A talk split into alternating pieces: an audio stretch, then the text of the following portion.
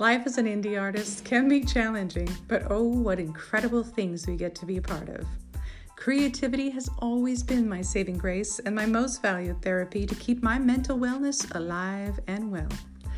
Every creative expression, whether it be through songwriting, the writing of a new book, artistic graphic design, or the development of a new creative project, fuels my passion for creating something out of nothing.